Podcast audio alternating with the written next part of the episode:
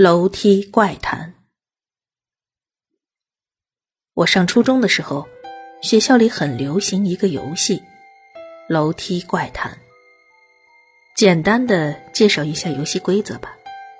要求是坐在学校楼梯最顶层的平台上，也就是楼梯最后一节到顶层的门那一段，数一下这一层的楼梯有多少阶，然后依照阶数，每个人轮流说鬼故事。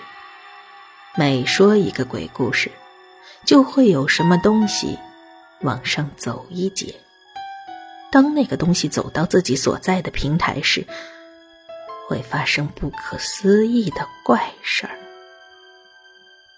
还有两个需要特别注意的规则。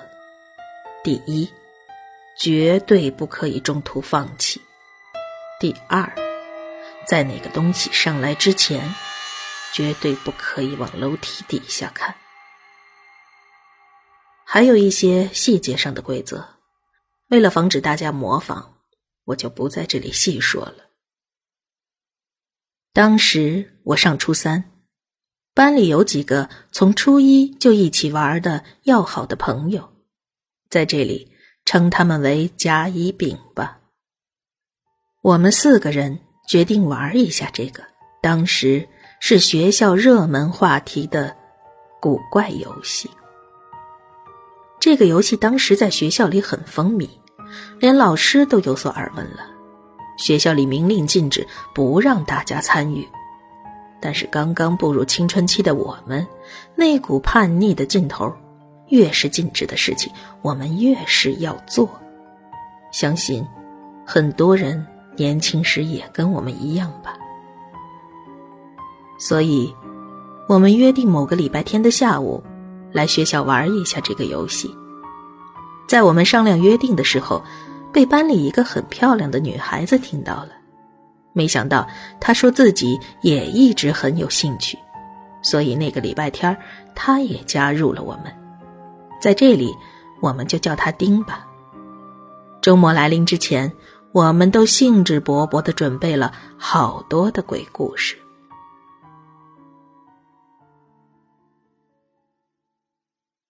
礼拜天下午，大家如约到了学校。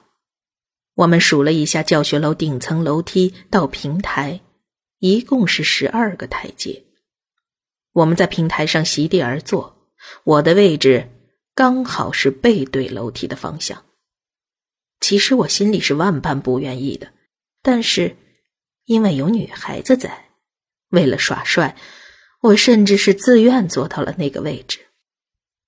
接下来大家开始讲准备好的鬼故事，顺序应该是甲、乙、丙、我，最后是丁。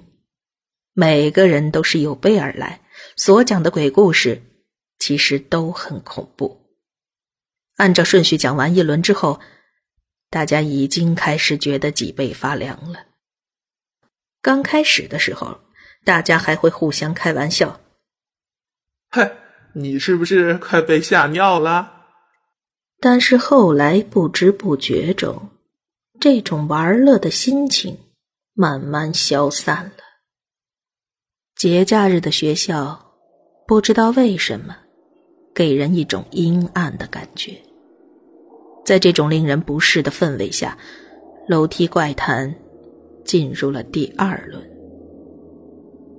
甲的故事结束了，按照规则来算，那个东西已经到了第六阶台阶，也就是还有一半。我看大家的表情应该都是在暗暗地计算着。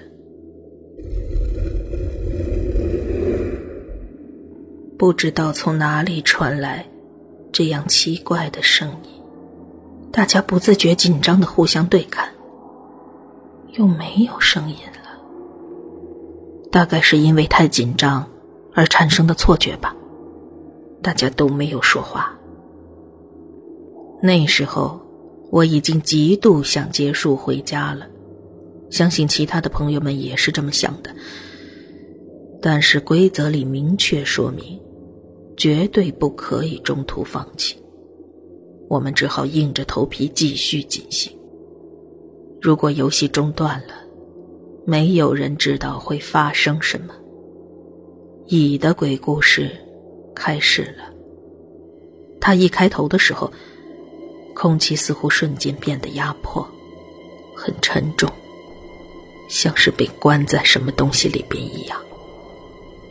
这下真的糟了，这绝对不是什么正常的东西。我看其他人的表情，估计他们的想法跟我也一样吧。然后乙的鬼故事结束了。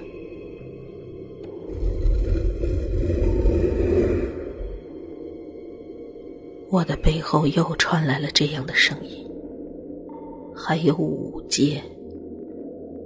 当他爬上楼梯的时候，究竟会发生什么事儿？五个人之中，已经没有人还在逞强了，大家都是一副心惊胆战的模样，而唯一的女孩子丁，几乎快要哭出来了。丙的故事也结束了。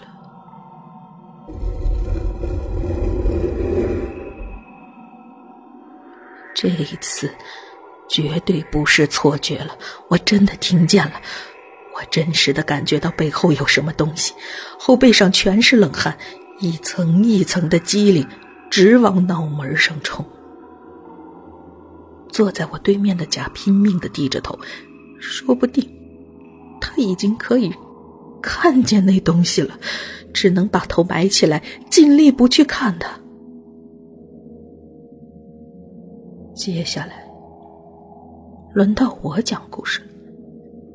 此刻的我可以说是抱着必死的心情了。正当我要开口的时候，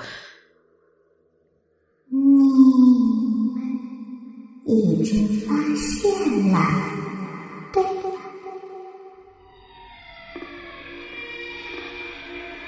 那一瞬间，仿佛所有人的呼吸都停止了似的，还有谁忍不住小小的倒抽了一口气。坐在我旁边的丁已经开始发出哭泣的呜咽声，所有人都低着头陷入了沉默。该怎么办？该怎么办？该怎么办？我的大脑完全无法正常思考了，只能遵照规则，我想不出任何替代的办法了。我不知道自己是怎么坚持着讲完鬼故事的，声音应该是颤抖的，我的整个身体已经麻木了，汗水湿透了我的衣服。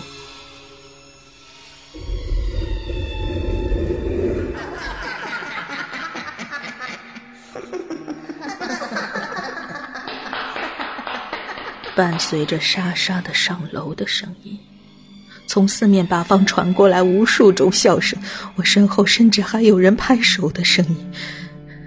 大家已经哭成了一团，我不相信还有谁能在这种环境下坚持冷静。接下来轮到丁讲故事了，只有几百个字的一个小故事，他断断续续地讲了足有十分钟以上，但是已经没有人再认真听故事的内容了。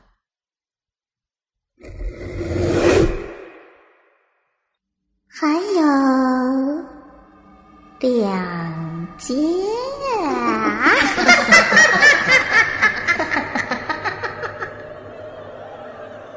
我感觉比起浑身冒汗这个形容，准确的说法应该是汗都要喷出来了。那个东西就在我身后了，连他上楼时衣服的摩擦声都能听得到。轮到轮到甲讲故事了。我们我们我们不要不要再继续了，好不好？嗯，我不要再说了。并颤抖着提议道：“但但但是规规则里说了，不能中断的。对吧？对不起，对不起，对不起，对不起，对不起，对不起，对不起，对不起，对不起，对不起，对不起，对不起，对不起，并像疯了一样不断重复着“对不起”三个字，眼睛已经失去焦点了，他已经到了崩溃的边缘。但是没有人再有多余的精力去估计丙的状态了，我们已经到了跟他差不多的地步。丁闭紧了眼睛，用手捂住耳朵说：“快点让它结束吧。嗯”甲在丙不断重复着“对不起”的声音中，讲完了他的故事。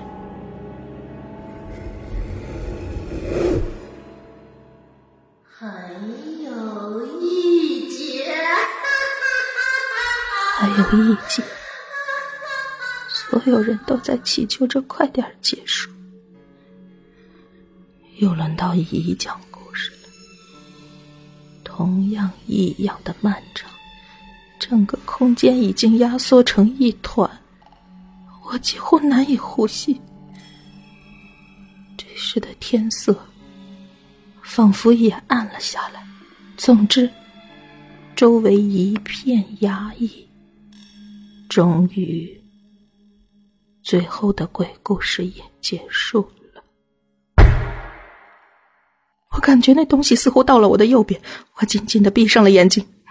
冰也不知道何时安静了下来，周围的氛围似乎恢复了正常，那种压抑感变得松懈了，周围也没有其他的响声了。我感觉到大家都很疑惑，小心翼翼地把压在耳朵上的手放了下来，眼睛睁开了一条缝。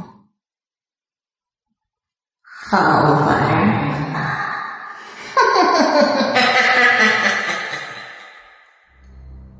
就在我们围成的圆形中央，有个全身长满了脸的女人站在那里，似乎穿着碎花布的连衣裙。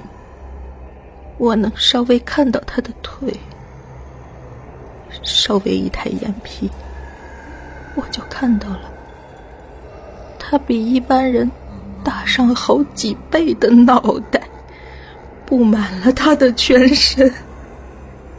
这到底是个什么怪物？我不敢相信自己的眼睛。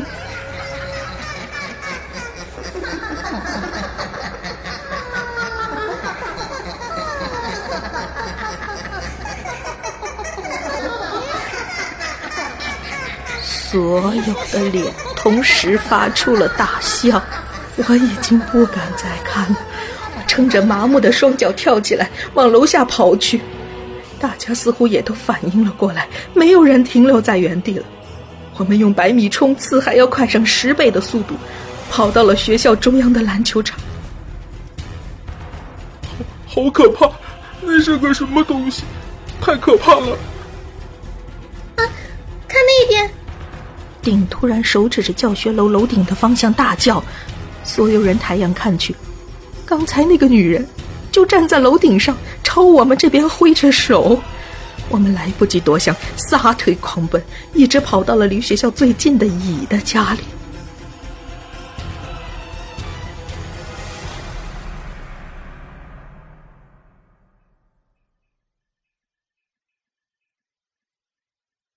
之后我们没有再见到那个女人。丙和丁同学第二天都没来上课。不久之后，老师通知我们，他俩转学了。而我们也仿佛约定好了一样，没有对任何人提起楼梯怪谈的事情。仿佛说出去，一切都会成为现实。只要不说，就还有希望。这件事儿在我们几个人中间也成了一种禁忌。时隔多年，我依然没有勇气查证那件事儿，那个东西可能是某种传说里的怪物吧，只是他为什么喜欢玩这个游戏，我就不得而知了。可能也跟我们当时玩这个游戏的心情一样吧。总之，我用自己舍命一般的亲身经历奉劝大家，不作死就不会死，请远离这些吧。